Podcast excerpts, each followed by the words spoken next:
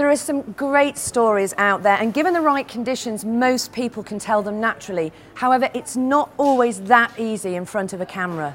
In this video, we look at how to conduct an interview and how to get the best from the subject.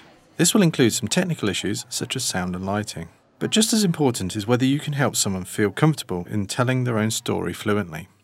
While setting up an interview, it helps to be aware of just how many different things are going on. And it's one of those situations where it's really helpful to get somebody else involved. We're going to use an example of an interview from some media training that Janet and I offer, where Open University academics get the opportunity to put together a showreel. So, could you tell me who you are and what it is that you do? I'm a lecturer in uh, biological psychology. The interview took place at the Open University in the main cafeteria because it visually linked to Rosa's topic and was available and fairly quiet.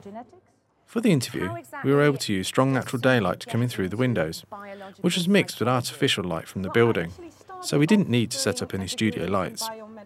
Whilst the camera is being set up, Janet spends time with Rosa to go over the questions and help her relax. We rigged Rosa up with a clip on microphone to get good sound. A radio mic is good for picking up the sound of the person it's attached to, but the interviewer's voice will be poorly recorded. This was fine, as the purpose of this interview was to get good self contained answers from the interviewees. Another option is to use a boom pole with a directional mic. This means that the mic can be placed close to whoever's talking. Eye lines are very important. As a general rule, it's good if people just look to the side of the camera towards the interviewer. Janet will stay quiet while Rosa speaks, to keep the interviewee's sound clean and thus allowing additional editing options. To show she's interested in the interview, she keeps an eye contact and occasionally nods in agreement. However, in this clip, we wanted to show you how to conduct an interview with the interviewer on camera too, so we added Janet's parts afterwards. With two or more people, eye lines are even more important. If they don't match, it can look very wrong. The basic rule is that the camera stays on one side of an imaginary line that is drawn between the centre of the two subjects.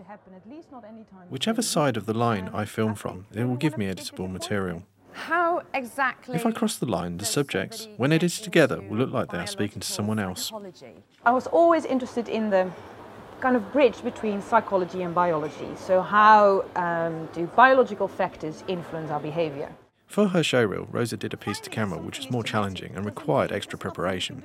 She was very good but still needed encouragement and support. As doing several takes, we still had to remind her to smile.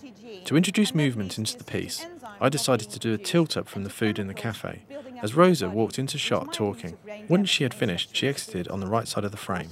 When she enters into the next shot, it would edit nicely if she was to enter from the left hand side. Because the Open University training was for OU employees, there was no need for consent forms, but we did give them the opportunity to look at their showreels for their approval.